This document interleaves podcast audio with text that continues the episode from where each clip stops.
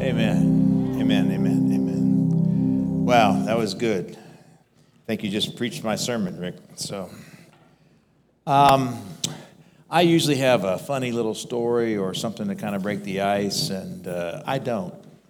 Somebody say, Amen. Praise the Lord. Okay. Um, I was looking at this empty space. You know, Masters Commissioner Way, they've been in Ocean City, Maryland, uh, ministering at a uh, youth conference for the last three days, and they're on their way back, I guess, today. Um, and uh, it was a United Methodist. Did you know that? United, it was a United Methodist conference, and so I wondered how that went. Uh, interdenominational, okay. But um, anyway, uh, so we're, we're praying for the safe travels for them to come home. And, and uh, anyway, but uh, I'm going to just jump right into it. I encourage you, if you're not coming to a care group uh, or home groups, you need to find one. Uh, there's four of them that meet over the month, and one met last week at a smalls group, and three of them meeting tonight. There's maps out in the, above the foyer. Find one and go to it. Uh, it develops community. It develops uh, relationships with the body of Christ. I know we're not a huge church, but still, it, it helps to have uh, that, build those relationships, uh, especially in, in times of need when you need somebody come alongside you and, and hold you up and pray for you and all that stuff. And um, we're gonna, they're going to discuss uh, what I'm preaching this morning and um, there's a lot to discuss here. I, I, I I'm going to warn you now. I'm going to say a lot, okay, and I'm going to do some teaching because, because, well, uh, put the slide up for me, okay. Did you know that you get tested in your faith ever? Oh, really? You know, and, and, and the process of testing the process of whether it's the enemy testing you or God tests us. Whichever that is, is it's supposed to produce something. And the word, you know, it says in uh, several translations, says one says patience, one says perseverance. I, I like the translation where it says endurance. Because endurance means I'm able to endure it and keep pushing forward. It's why I picked a, a runner going down the, uh, the track, going down the road, because it keeps gives us strength to go to the next one and the next one and the next one. We persevere. Our faith, the, the trying of our faith doesn't make doesn't diminish our faith. It should make us stronger so we can go through to the next one. And um, and the reason I want to talk about this is I was watching a video a couple days ago, and I'm going to show that video to you at the end of my end of my a few my, my comments. Um, and it was uh, it struck me, and, and I was watching this woman who was essentially crying out in confusion and guilt and in pain, physical pain as well as emotional pain, to a man of God for some help. Okay? And her question was basically this I have faith, but I don't see any manifestation. Okay? There's no answer to my prayers not from my prayers or from the prayers of anyone I've sought help from. There's been no manifestation. I don't understand it. I'm willing to wait. I guess it's not my time yet. Um, everybody's telling me I don't have enough faith. Can you help me? And so I want to address that because she's not alone. Okay? Now, what Rick said was powerful. Okay? Don't let what you see make you forget what God said. Okay? And we do that a lot.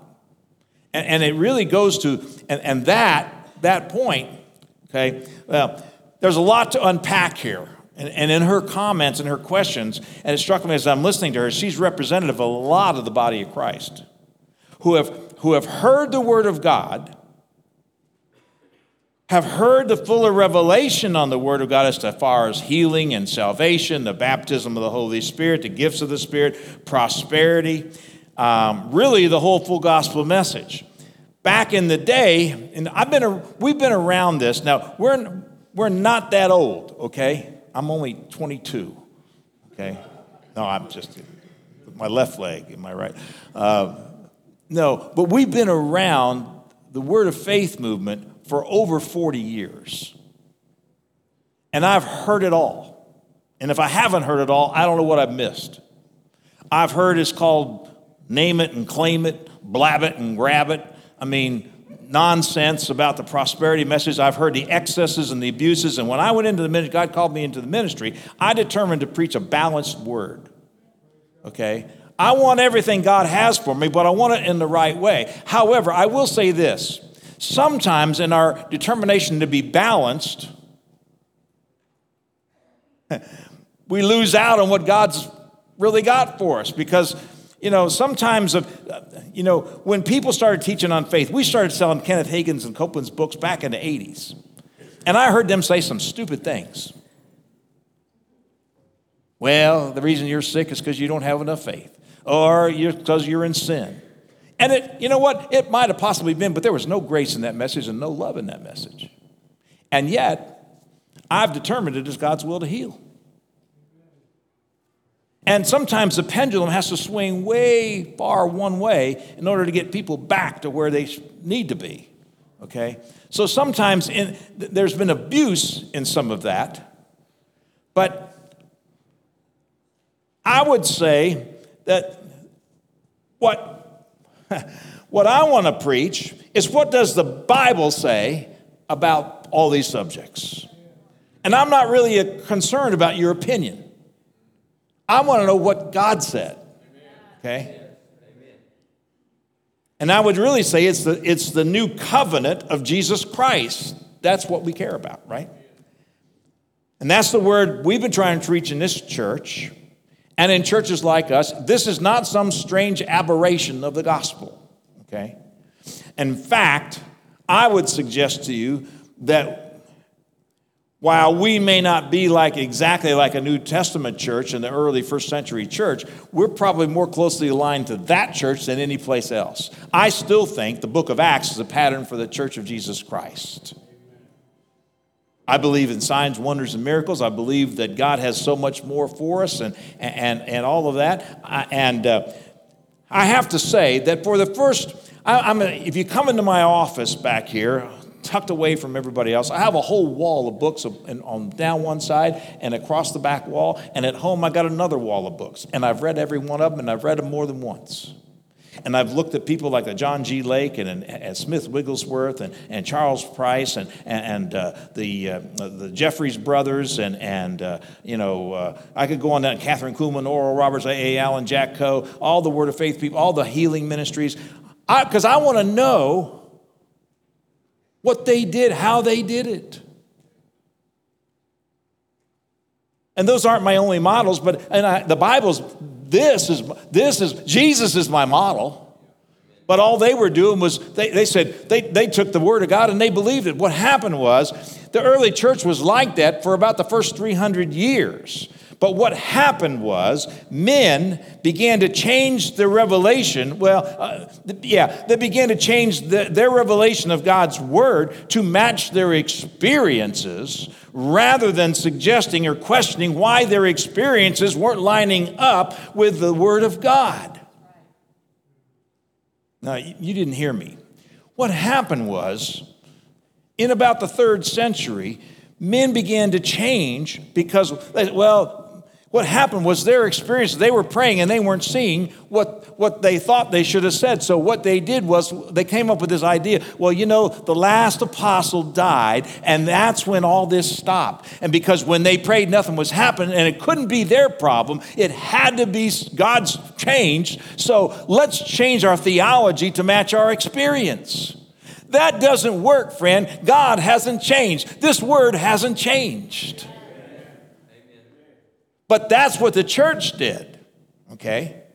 And because their experiences weren't matching what they were reading, they manipulated and watered down the word so they didn't have to challenge themselves as to why they weren't experiencing what the early church did, particularly in regard to signs and wonders and miracles and the baptism of the Holy Spirit. And then in the 1500s, see, I got to teach you some history. Okay? You may not have liked history, and I'm going to tell it to you anyway. But in the 1500s, a man by the name of John Calvin got this new revelation. And he came up with something called five point Calvinism. And a friend of his, Zwingli, in Switzerland, came up with the same idea. And it essentially boils down to is God has predetermined the destiny for every person in this room, in the world. Did you hear me? God has predetermined you're going to heaven and you're going to hell. God has taken choice out of the matter. You don't really have a choice. And some people are going to be saved and some people are going to be lost. Some people might be healed, some people won't. He, he, he eliminates choice, and you know, I, I could go on down. I mean, I've read books on the whole subject. And what it does is it wants to take the responsibility off of man and put everything on God's shoulders regarding uh, God's sovereignty. Well, God is sovereign. Well, yeah, God is sovereign, but He's not. But when you believe in the sovereignty of God, what that says is, well, God could, but He doesn't always. And it's, it's impossible to know the will of God on certain subjects, so we pray, Lord, whatever your will is, be done. And see, it makes God out to be, when you talk about sovereignty that way, God is, there's a great word I like, capricious. What it means is he's whimsical. He, he, he floats around and he, he changes his mind. And, he, okay, you go, you go. You know, and, and does that sound like God? He, choose, he chooses you know, sometimes God chooses to invade earth from time to time with a miracle, but rarely. He could do it, uh, but he's not likely to. And, and if that's the truth, why would he ask us to pray? Because essentially, what he's really saying is, your prayers don't make any difference. I've already determined the outcome. Does that make sense to you? Calvinism is really begging God to do something against his will. His mind's already been made up, so why bother to pray? Because you don't know what the will is, so, you know. And, and see, that is, that's in a nutshell. That's not all there is to it, there's more involved there. But that's a paraphrase of essentially Calvinist doctrine, which is the root of the Baptist theology. And I'm not preaching against Baptists. They're Christians, they're going to heaven. I'm just telling you there's, there's a, a diminished understanding of what God has said in His Word. It's because, again, I go back to the point is they have forgotten what God said and they're trying to match it up with what they see. Okay, that's what Rick said. So I've got a lot of scriptures, and so you're going to have, I'm going to talk fast, and, and I've been accused of doing that a lot, and I apologize to my sister who was up in the booth trying to translate me, and I will try to go as slow as I can, but I, I got, I got to get somewhere. So I want you to put up 2 Peter 2, 3, 9. You don't have to turn there, you're not going to be able to keep up with me, okay?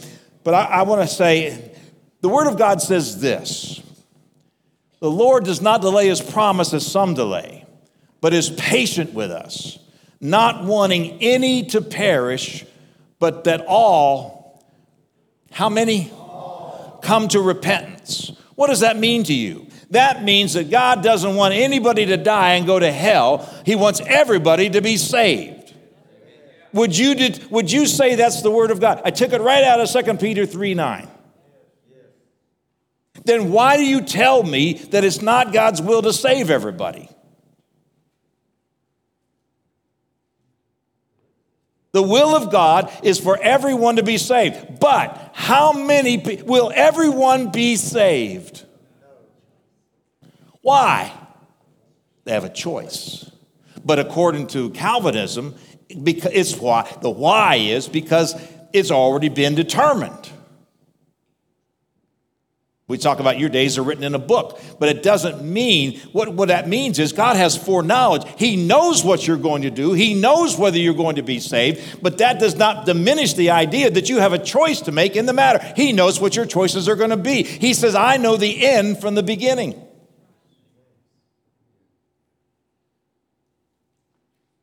Let me go back over some foundational things with some, uh, some, some scriptures with you. I just want to put this into your mind. It's going to help you when you're talking to people. And, and I want to deal with some condemnation, with guilt, with grace, with love, and, and a few of those things. These, this is practical, down to earth, where the rubber hits the road stuff I'm going to talk about, okay? Because uh, I want to correct some misconceptions in here. And, and, and, I hear it, and I've heard it in this church, and I've heard it outside this church. More outside than in here, but still, okay? Um, It will help you dealing with people who don't necessarily embrace the full gospel message. I think, I think one of the saddest, put up Hosea 4 6. This to me is one of the saddest verses in the entire Bible. Okay?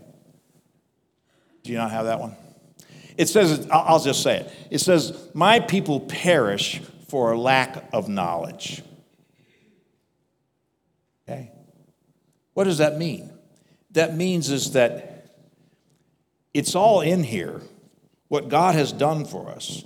We, David said this morning, promises of God are yes and amen, you know, or all God's promises are yes. But what if I don't know his promises? What if, what if you put a million dollars in my bank account and, and I hadn't have access to the books and I didn't know it was there? It's still mine, but I can't access it. And that's what it means. My people perish for lack of knowledge. There it is. My people are destroyed for lack of knowledge. I feel, I feel bad about that. Because they people have been taught all their lives a totally different it's what they've been taught. We're not the aberration. That is the aberration that you can't that god's not doesn't you can't know god's will. Matthew 121 says this. Christmas time we read this verse and joseph is in a, has an encounter with an angel in a dream and, and he tells her to marry to uh, Mary Mary, and uh, it says, She will give birth to a son, and you are to name him Jesus, because he will save his people from their sins. Now, if you've been in this church any length of time, and one of the favorite things I love to teach about when I go someplace else outside, outside the country, go to South America, England, wherever I go, is that I love to teach them what that word save means. You know what it means. It's sozo, the Greek word sozo. It means save, heal, deliver, to be made whole. Body, soul, spirit. In every, in every area, okay? Jesus is going to come and deliver his people, give them eternal life, heal their bodies, heal their minds and emotions, heal their finances, going to give them going to give them a whole new way of life. Sozo his people. Okay? Matthew chapter 6, verse 8. The, people, the disciples say, Teach us to pray. And so Jesus says, You know, Our Father which art in heaven, hallowed be thy name, thy kingdom come, thy will be done. Now he says, Don't be like them. He says, Because your Father knows. Do you understand that Jesus knows, God knows what you need before you ask? What, what does he do? He still says, Ask. Why does he say ask? Because you're not going to get it? No, he wants you to ask because he wants to give it to you. He says, You have not because you ask not. Okay? So therefore, you should pray like this Our Father in heaven, your name is honored as holy. Your kingdom come, your will be done on earth as it is in heaven. So, what do we understand from that? The desire that God has for this planet is to make it like it was when, the, when Adam was here in the garden. He says, I want earth to look like heaven. You want to know the will of God? That's what He wants. How much sickness is there in heaven?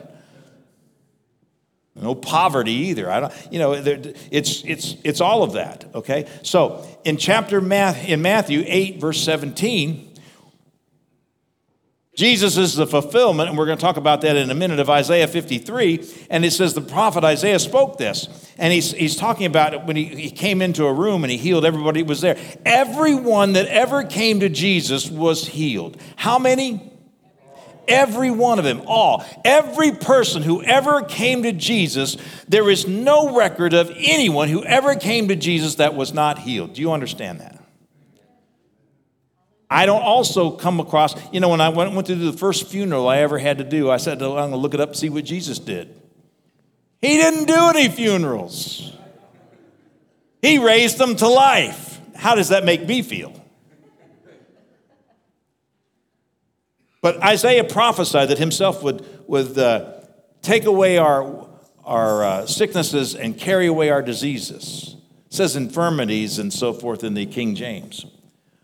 But Jesus is the fulfillment of the word. He, he came to do what?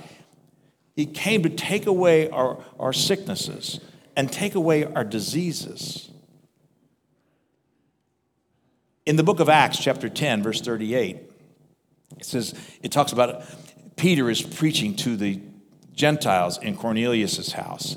And it, he says, he tells them about, they all had heard about what Jesus did, how God anointed. Uh, Messiah means anointed one. So, how God anointed Jesus of Nazareth with the Holy Spirit and power, and how he went about doing good and healing all that were oppressed of the devil, because God was with him, Emmanuel. What did Jesus do? Everywhere he went, he went about doing good, and he healed all that were oppressed of the devil, because God was with him. In the book of John, chapter 5, verse 19, We've, we've talked about these are familiar verses if you've been here before. But Jesus said, I only do what I see the Father doing. Now, what kind of a relationship do you have to have with God the Father to see what He's doing? Well, a pretty perfect one. But He said, I only do what I see the Father doing. So nothing that He did was not what He would see the Father doing or had seen the Father doing. Are you with me? Okay. The next verse in, in, chapter 14, verse 9 says, I assure you, the Son is not able to do anything. Uh, I'm sorry, have I been among you all this time without your knowing me, Philip? He's talking to Philip. He said, Philip, show us the Father. He says, The one who has seen me has seen the Father. So how come you say, Show me the Father? So if you've seen Jesus, you've seen the Father. Okay? And I only do what I see the Father doing okay, now verse 24 says, says this.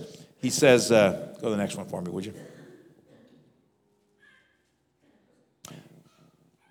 The word that you hear is not mine, but it's the Father sent me. So I only say what I see, what I hear the Father saying. I only do what I see the Father doing. If you've seen me, you've seen the Father. And finally, Hebrews 1 3 says, says it this way. He says, Talking about Jesus, he's the radiance of the glory of God. He's the exact expression of his nature. He sustains all things by his powerful word, and then he says he sat down. I like the King James better. It says he is an exact image of the Father. So, can you know the will of God? Jesus, who was the Word, is the Word, is an exact image of the Father. If you've seen him, you've seen the Father. And what did he do? He went about doing good, healing all that were oppressed of the devil. He said the words of God, he did the work of God. He did the will of God. He said, Pray that God's will will be done on earth. So Jesus went about doing the will of the Father. Where does it say he didn't heal anybody who didn't come to him? Where does it say he didn't do the, the miracle signs and wonders? Because that's the will of God make earth look like heaven. And everything that Jesus did, he did as a man filled with the Spirit of God, not as God, because he told us we're going to do even greater works than he did. And that would be a lie if we couldn't do it. So he said, he told us to be filled with the Spirit. And after he left, his disciples were filled with the Spirit and they went about doing exactly the same thing Jesus did. Nowhere did Jesus ever say, It's not your time yet. Well, I guess it's not. Nowhere did Jesus ever say, now, Jesus rebuked people because of their lack of faith, but did he still heal them? That wasn't rhetorical. I expected an answer. Okay. He did say, You don't have much faith, but he still healed him on his faith. Okay?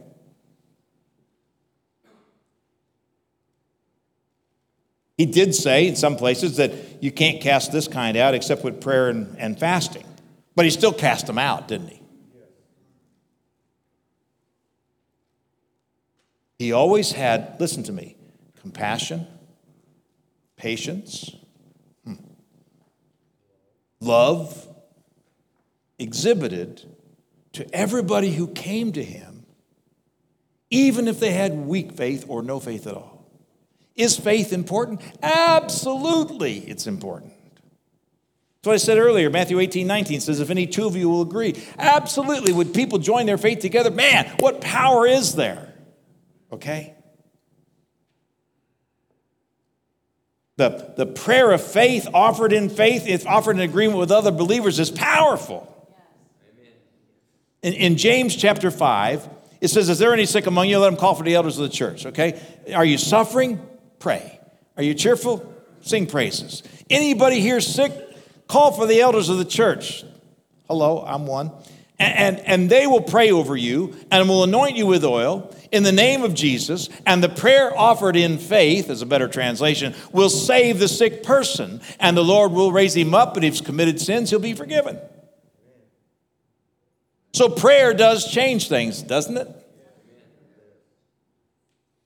So, one of the foundational scriptures is this one. Put up the next one, Hebrews 13 8. It's foundational of the assemblies of God and, and most Pentecostal denominations that Jesus has Jesus changed? Has the word of God changed?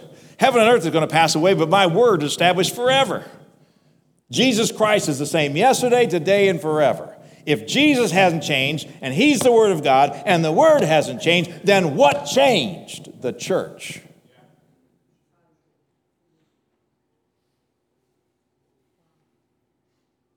His word is unchanging.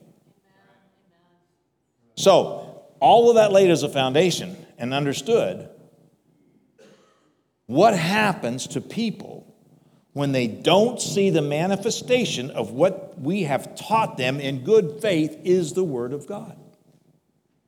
They prayed in faith, whatever faith they had. They might have had somebody come alongside them and pray with them. Okay? In faith, and nothing happened they're still in pain or their situation hasn't changed. It's not just about healing. You see, there's so many things that we can deal with. We just look at healing.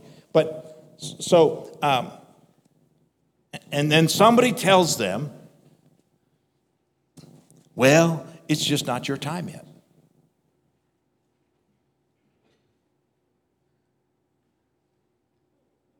Hmm. Or worse, I've heard stupid people say that, you know, maybe you're in sin or you just don't have enough faith. Why do people say this stuff?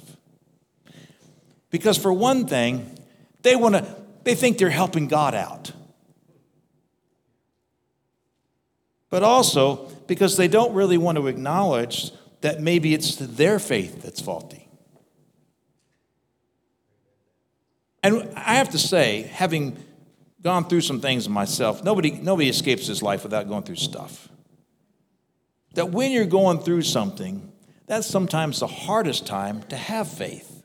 And that's when you need somebody to come alongside with you, like Moses had Aaron and Hur to lift up their hands and help them pray in faith. Not condemning them, not putting them down, you don't have enough faith. That's, that's not compassion. And, and what happens is, if this continues, or something bad happens to a loved one you've really been praying about, what happens is there comes a sense of guilt or a sense of condemnation. Well, maybe my faith is faulty. And, and if I'd prayed harder, or if I'd fasted more, or maybe, maybe something better would have happened.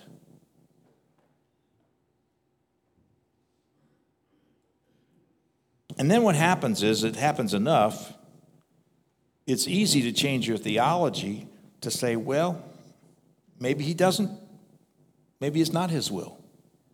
You see, you have to understand where people are coming from.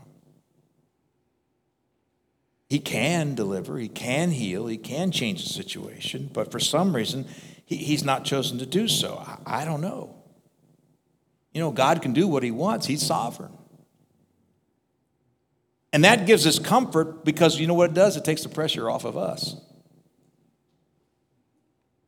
I get it. I, I, I really, really, really do. Believe me, I have prayed strongly in faith for people, and I've seen them die. And I have prayed strongly for people. I, I want to say it this way I have prayed weakly for people where I felt absolutely nothing and they got well. I've seen deaf ears open, lame people walk blind, and I felt nothing the entire time I prayed, but God showed up. And other times I felt, oh man, this is it. And they died. And so people want to know. Confusion sets in, discouragement sets in. And that's why people want to know how to deal with it. And it's totally understandable. And, and, and it's why a lot of people can't deal with discouragement. And in the midst of that, if it happens enough, they walk away from, from churches like that preach the full gospel, or worse, they walk away from God altogether.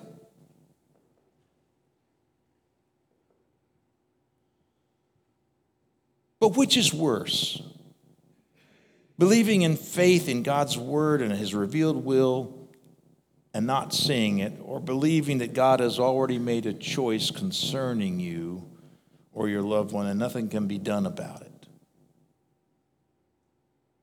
The second one's a lie.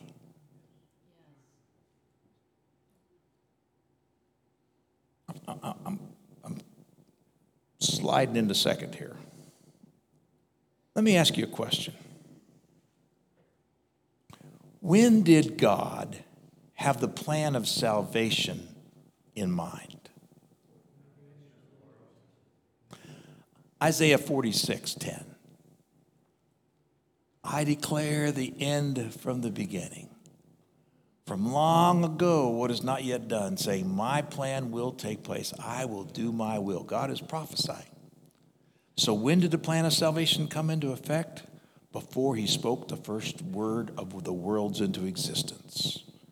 He knew what was going to happen. He knew Adam would sin. He knew he'd have to send Jesus. None of this has ever taken God by surprise, okay? He knew he'd have to send Jesus to this world to be sozo, to sozo us. And in fact, I didn't put this up there, but he told, he told Eve in, in Genesis 3:15 that Jesus would come to destroy the works of the evil one, that he would come to bruise the head of Satan in the, the third chapter of Genesis, right after she eats the apple, he tells her, Jesus is coming. 1 John 3 8 says it this way The one who commits sin is of the devil for the devil has sinned from the beginning. The Son of God, I like the King James better. The Son of God was made manifest to destroy the works of the evil one. For this purpose was the Son of God created. I'm not created. For this purpose was the Son of God revealed, that he came to earth. What did he come to do? To destroy the works of the evil one. From the very foundation of the world, Jesus came to destroy what the devil was doing in this world. And it's because we live in a fallen world, because of what Eve did, we live in a sin filled world. We, we, we, live in a world of evil. We live in a world of fallen. We live in a world of, uh, of, of, of you know, such perversion, and it's getting worse every day. But, but we live in a, in a world that, that Satan has ruled all these years, and then Jesus came to destroy those things, and he did, and he finished that work. But you know what? We're still living under the consequences and the effects of it. Yes, we're, we're not of this world, but we're in it.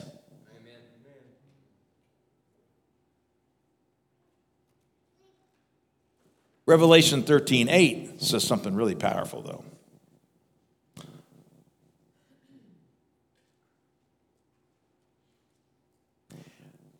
All those who live on the earth will worship him. Everyone whose name was not written from the foundation of the world in the book of life who was slaughtered. In other words, at the foundation of the world, God saw. Now, this is, this is where you get predetermination, predestination. But as I said, foreknowledge is different. God saw who would be saved, and He wrote your name in the Lamb's book of life at that moment. And everyone whose name was not, because they chose not to choose Jesus, was killed. But it says even those people are going to worship him. But at the foundation of the world, this plan came into fact. So we talk all the time about the finished work of Jesus. But let me tell you, the work of Jesus was finished in God's mind before he created the earth. Jesus fulfilled the plan. And he fulfilled the will of God on this earth. Everything he walked about on this earth doing was the will of God. Are you with me? He fulfilled all the prophecies about him. He fulfilled the plan. And when he went to the cross, he fulfilled the work. In Luke chapter 4, verse 16, he came to his, his hometown in Nazareth. And, and he said, uh, uh, The Spirit of the Lord God's upon me. Did you get that for me? Yeah. Mm. It's supposed to be 4, not 14. Okay, I got it.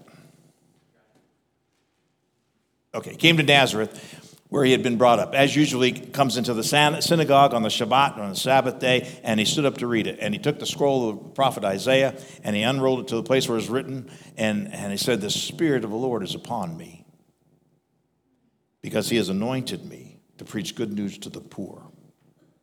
He has sent me to proclaim freedom to the captives and the recovery of sight to the blind, to set the oppressed, set free the oppressed, and to proclaim the year of the Lord's favor. And he told him today.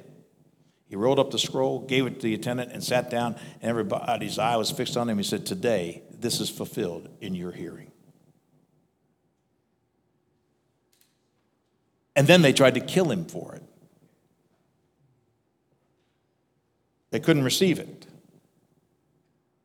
Isaiah said in Isaiah 53 4, Himself bore our sicknesses and carried away our pains. But we in turn regarded him stricken, struck down by God, and afflicted. He was wounded for our transgressions, bruised for our iniquities. The chastisement that would bring us peace was laid upon him, and by his stripes we are healed. All we like sheep have gone astray. We turned to our own way, and the Lord has laid upon him the iniquity of us all. And, Matthew translate that sicknesses and diseases. God saw it done. Uh, th- listen, this is important. God saw it done before it manifested on the earth.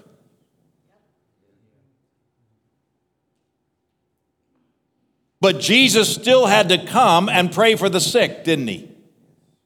He still had to come and cast out demons. He still had to come and, uh, uh, preach the good news. He still had to come and raise the dead. He still had to come and love the world and then die for this world. He fulfilled the plan and then he passed the plan on to his disciples who now went around in the same anointing that the Holy Spirit of God had on Jesus was now upon them, baptized in the Holy Spirit, able to cast out, able to heal, able to preach the gospel, to raise the dead, do all the things that Jesus did and tell them and tell the church the truth in love. And then the church, because they weren't experiencing what the apostles had, destroyed the truth, watered down, compromised the word to match their experiences because they didn't have the relationship the apostles had. They didn't have the relationship that Jesus had. The problem wasn't the word of God or knowing the plan, the problem was in their relationship with God. Jesus had a unique relationship with the Father, but it wasn't supposed to be unique. We're supposed to be able to have the same thing.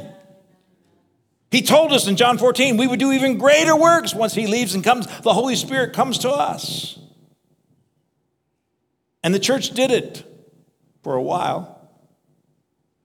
And let's be honest people get tired, people get lazy, people get hurt, people get discouraged.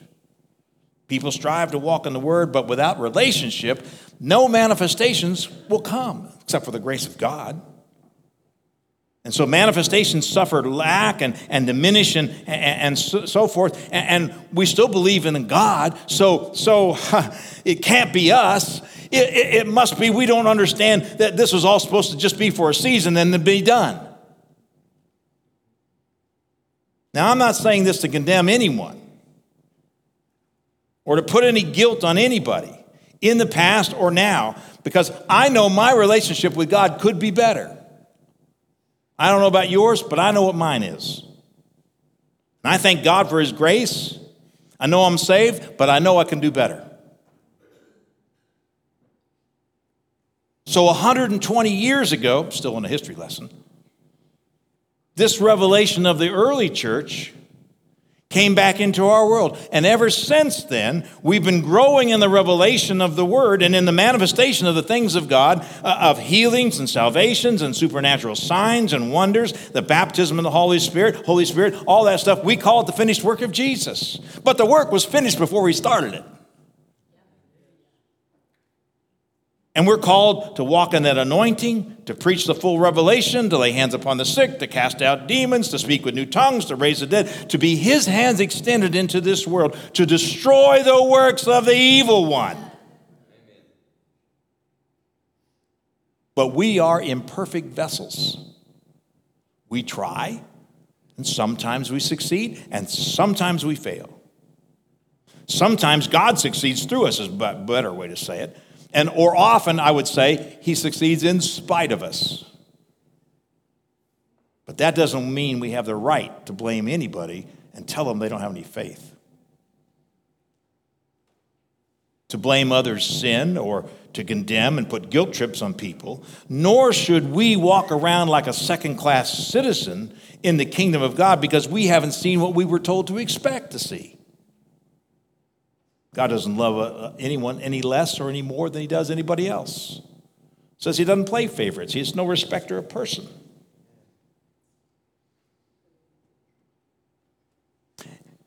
As for doctors and medicine, I would never, and I hope you never would, put anybody down for seeking help from a medical profession. Understand something. All good wisdom flows from the throne of God. You don't think that Jonas Salk got the cure for polio from the devil, do you? The thief comes to steal, to rob, to destroy, to kill. But Jesus came to bring us life, and that more abundantly. So, whatever wisdom the medical profession has was given to them by God. Take advantage of it. But the problem is, is for the most of the Western church, we put our trust in the medical stuff first and in God second.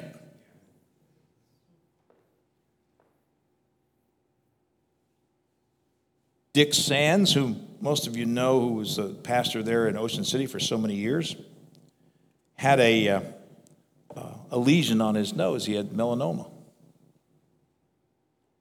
He was a man of faith. He trusted God totally. Said, I'm not going to go to the doctor. And he died from that melanoma. I don't know if the doctors could have helped him or not, but that was his choice. I don't know what I would do, but see, it's up to every person to come up to the determination what's right for you. And I can't condemn you because you chose to go to the doctor or because he didn't. Do you understand me? That's something you got to work. It says work out your own salvation between you and God. I know what the Word of God says. And I'm going to, look, I'm going to tell you something. I walked around, I tore my Achilles tendon playing soccer with my grandson a number of years ago. I walked around for a month claiming my healing. And a month later, nothing had manifest. And because I waited so long, I messed up my leg. They had to go in and cut the scar tissue off and, and made, made, the, made the a tendon shorter. Now they had to cut my calf muscle and pull it down to make it long enough to get it. So I walk with a limp because of it. But I trusted God. That was right for me. If I had any brains, I might have gone to the doctor sooner. But that was my, that was my prayer. I would never ask you to do what I did. If you cut your finger or you cut your wrist and blood is spurting out of that artery, and you say, in the name of Jesus, close up, and it doesn't, I suggest you put a band aid on it.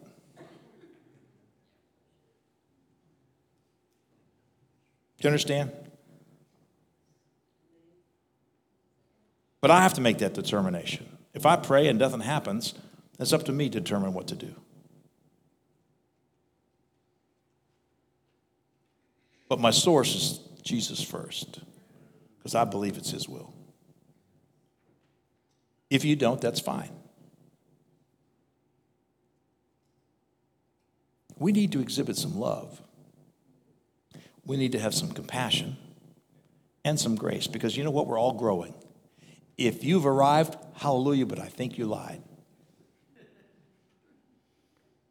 Because I've not arrived, and I don't know anybody that has.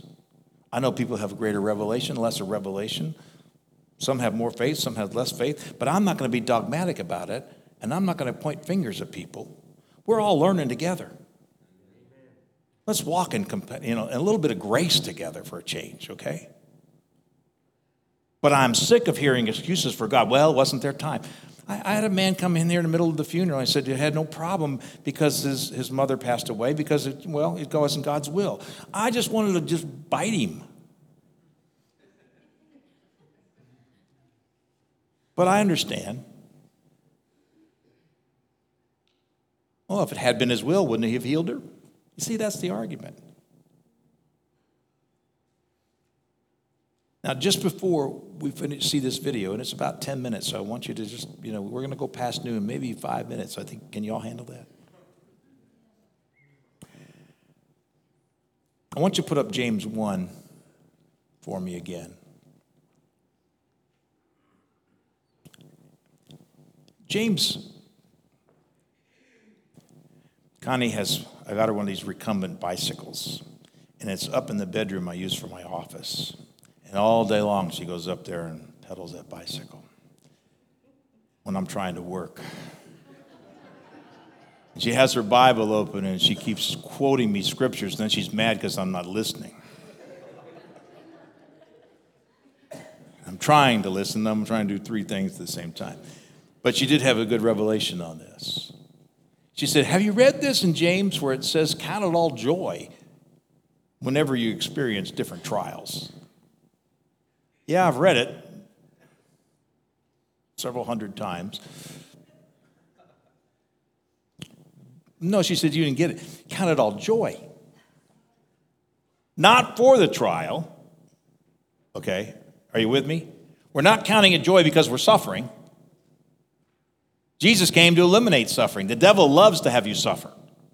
You know, I a question. If it's God's will for me to be sick, why am I paying for health insurance?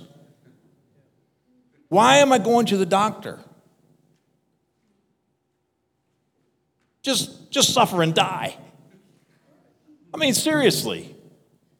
I mean, aren't we going against the will of God if we're going to the doctors and asking for treatment and all this stuff? I mean, sir, isn't that what we're saying? Well, it's not God's will to heal you. Well, then why try? Save a lot of money. But he says, Count it all joy when you experience trials. How many feel happy in the midst of a trial?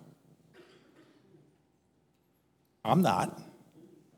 But look what it says knowing that the trying of your faith produces endurance.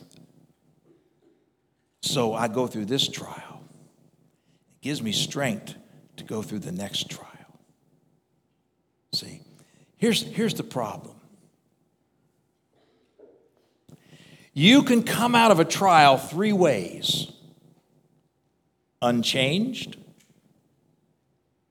You go out the same way you come in, and you didn't learn a thing. All you did was complain, moan, and groan, murmur, and all that other stuff. And you got through it somehow, and nothing changed in you. The second way you can come is to be discouraged. I prayed, nothing happened, I didn't see it. My faith is diminished. I'm angry at God. I'm defeated. I'm depressed. I'm discouraged. I don't understand what in the world's going on. There's confusion is reigning in my. Let me tell you what. Who's the author of confusion? Or the last way and the proper way is I come out of this trial with more faith in God. I know I was going through a mess. Maybe I caused it, maybe I didn't, but I am resolved to keep pressing on, to persevere. I am not going to be defeated. No matter what comes my way, I am going to be strong in the Lord and the power of His might. So count it joy. Another trial. Oh, thank you, Jesus, but I'm going forward. Endurance to help me run the race, help me finish the course set before me.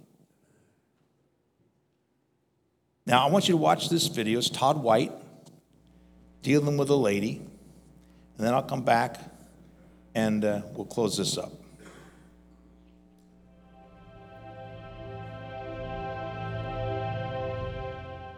I came here with a physical condition. My arms are still hurting a lot. I've been prayed over so many times, and I'm okay with God's timing, and I believe I'm healed in, in the heavenly realm. I'm just still waiting for it to manifest, and I think I'm okay processing that part of it. But I've been told so many different things that are messing with my head, like there's something wrong in the way I'm thinking, in my mind.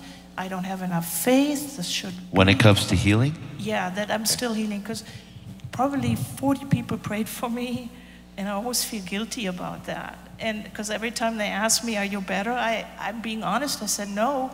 And what hurts me is then they go, Well, that's not right. That's not true. It's almost like if I say I'm still hurting, they're upset with me. So still hurting, and, and it's like, no, this is this is not right. We can't be. It's I I feel almost rejected because but are you rejected? no, no. Okay. It- It's just confusing. It's okay. I get it. Would Jesus tell you any of those things? Would he say it's not God's timing? Would he say that to you? Did he say that to anybody? No, no. Okay. Did he ever tell anybody you need more faith? I'm sorry. Did he ever tell anybody that you need more faith? Come back when you get more faith. Did he ever tell anybody No, he that? didn't. No. Okay. Did he ever did he ever tell anybody the things that you're that you're saying that people have said to you? No. Okay, then it's not God. But, But it's okay. But watch, listen. Yeah, I, I understand, but people are growing. They're growing in faith. And, and a lot of times when people don't see something happen, they have to come up with a reason, a logical reason of why not. And it's the easiest thing to blame you for it. But it was my own pastor too. Okay, That- but it's still, but watch. Now listen, your pastor's not Jesus. Amen. Okay? And so you need to let that thing go because you don't ever want bitterness in there, right? Your pastor's growing in God, but a lot of times when a pastor's praying, sometimes all eyes are on the pastor, and if he's the man of God. So if that doesn't happen for pastors, sometimes they have to save face in order to protect who they are as a pastor. And unfortunately, it is at the cost of you, right? So you have to let that stuff go because that's not the Lord. Jesus wouldn't say those things to you. This is really important that all of you are hearing this. Really? And I'm not faulting a pastor or nailing a pastor or plastering him. I'm not. He's wonderful. Eh, I uh, right. love with him. But it's unfortunate that sometimes so here's the deal. Jesus, let's just let's just go after this a little, okay? And this is for everybody, okay? I'm so glad that you brought this up. Okay? All right. First of all, Jesus never laid fault on anybody. And it always happened when he prayed. you know, I thought I don't get manifestations because It's okay. right. Now watch. Just because just because you didn't get a manifestation doesn't mean that you're not a woman of God. Do you love the Lord Absolutely. with everything you are? yes. There's nothing in in in my heart when I'm talking to you that would that would that I would be disgruntled about your walk with Jesus. You're full of integrity. You'll never try to hurt anybody. You give the shirt off your back for anybody at any time, anywhere you are. You're doing it for your family. You do it for anybody. So the enemy wants to try to trap you in a mindset to get you. And if you didn't talk about this, you'd probably be trapped. So let's nail this thing, okay? All right. So Jesus, I'm just going to back up a minute and just going to teach a little, okay? This is really healthy. God sent his son, right? So the world through him might be saved. But when he sent his son, Jesus came and Colossians 1:15 says that Jesus is the visible image of the invisible God. So when you see Jesus, you see what God would look like, how God would respond, how he would act, how he would heal, how he would talk, right? How he would walk. So when you see Jesus, you see a perfect picture of the Father. Hebrews 1 3 says that Jesus was the express image of the Father. So the exact image of the Father. Jesus came to reveal the Father, right? So anything that you can that you hear from people that doesn't line up with the life of Jesus isn't God. It has to line up with that. That doesn't mean that people aren't growing. That doesn't mean that people aren't trying because they are. But unfortunately, sometimes because we're taught logic And logic is a war with faith. Like when I when I pray for somebody's amputated legs to grow back and I don't see them grow back, can you imagine me telling them they need more faith?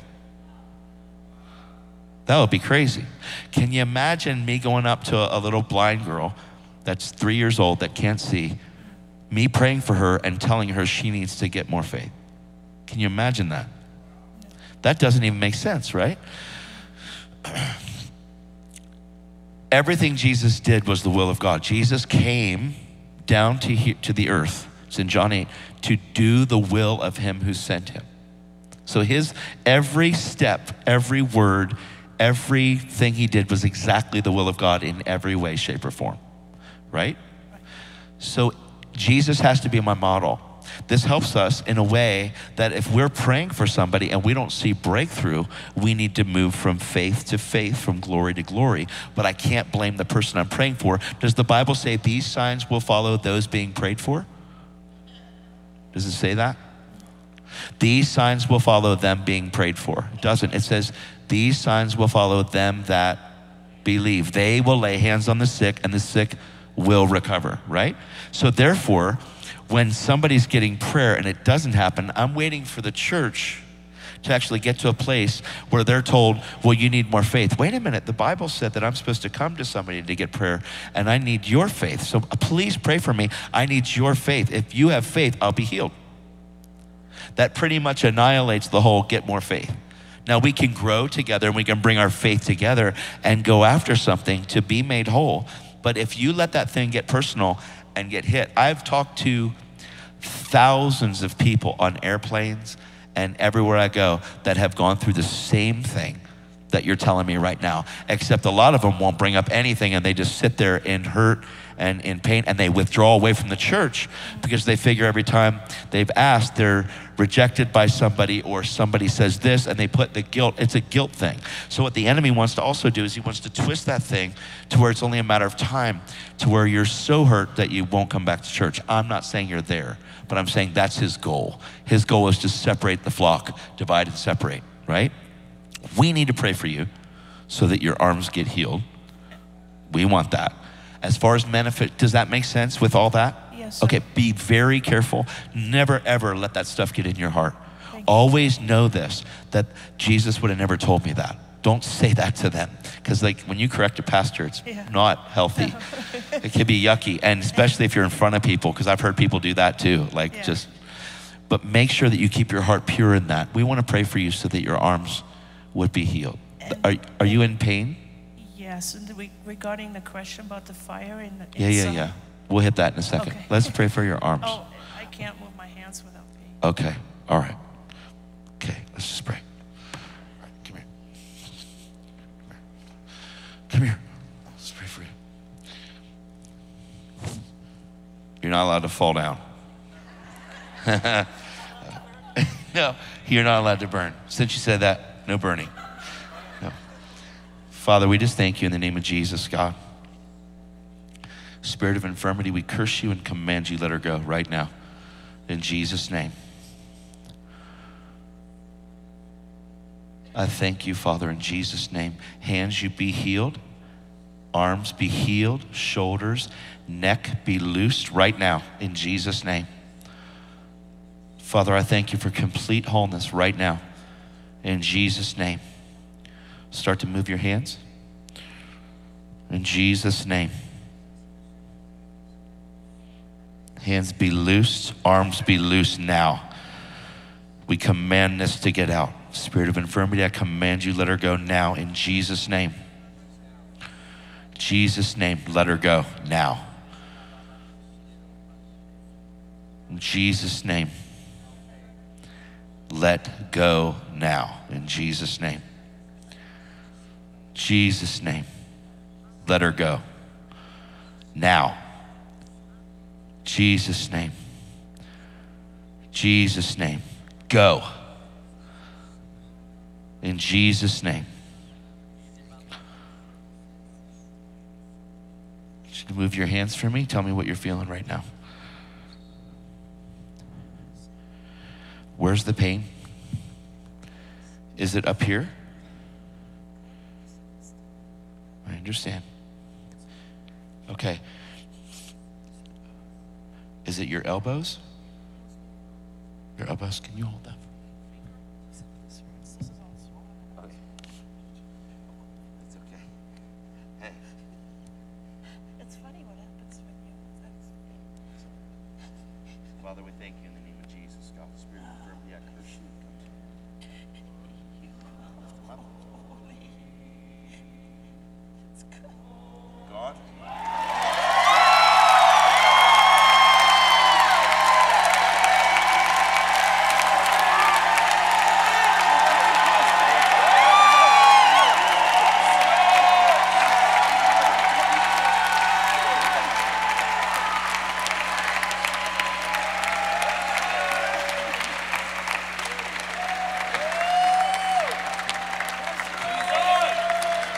Hey, give Jesus a big shout, will you?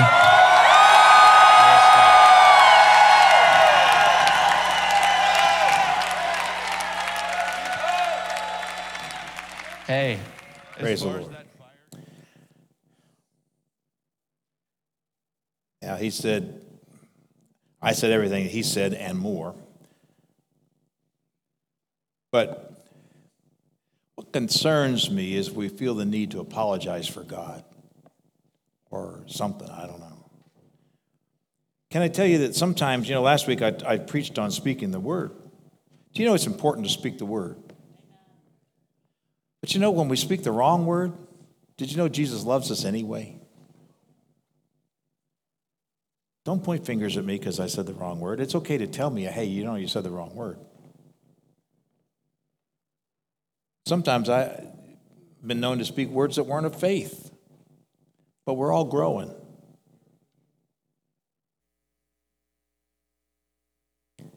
And can I tell you that this concerns me? Somebody left this church over this issue. They said, well, we believe in healing. Well, okay, but can I tell you that I don't have to agree with you on everything? Good luck finding the perfect church because as soon as you show up, it's no longer perfect. We can agree to disagree on some of the minor stuff. I don't think it's a game changer. If, if you don't want to buy everything, that's fine. You know what? We can have fellowship. And I'm not going to put you down because you disagree. I'll pray that, that your God will open your eyes. Maybe you're praying the same thing for me. I don't know. But we need each other to encourage us. We need to be Aaron and Hur to each other. We need to help us in our revelation and our walk with the, with the Lord. And, to, and, and that's, that's why we have these home groups. That's why we have Wednesday night. We're all learning. None of us have arrived. If you think you've arrived, man, you're, you're in real trouble.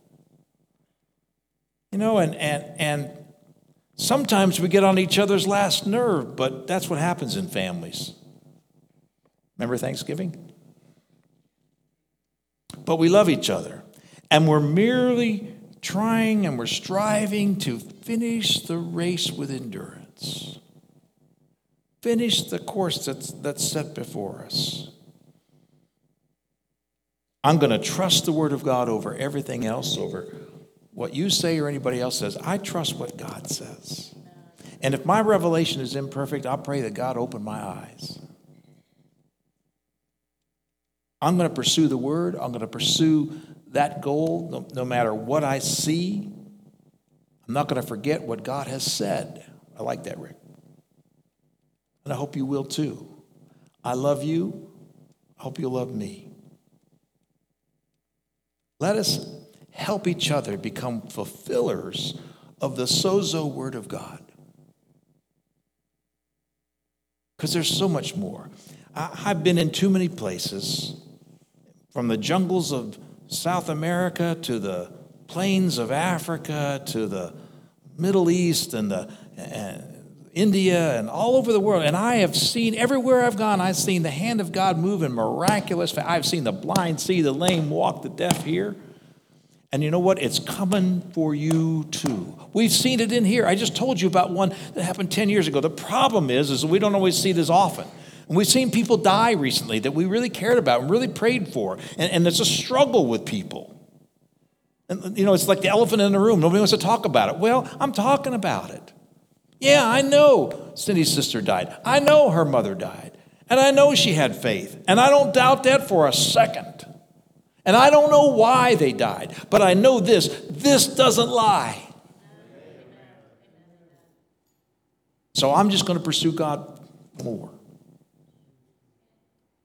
And believe with me, help me, the next one that comes will believe with even more faith. No matter what we see, it hasn't changed God. Jesus Christ is the same yesterday, today, and forever. Let it with all joy, count it all joy, my brothers, when you endure, when, when testing and trials come. Because the testing of our faith will produce endurance. I'm going to finish this race. How about you? Just bow your head with me this morning.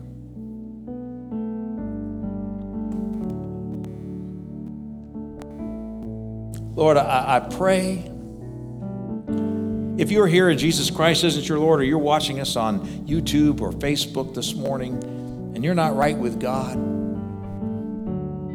you just say, Jesus, forgive me of my sins and come into my heart. I want to live for you. I want to put you in the first place in my life. But I pray for each of us today that we will put the Word of God first in our life.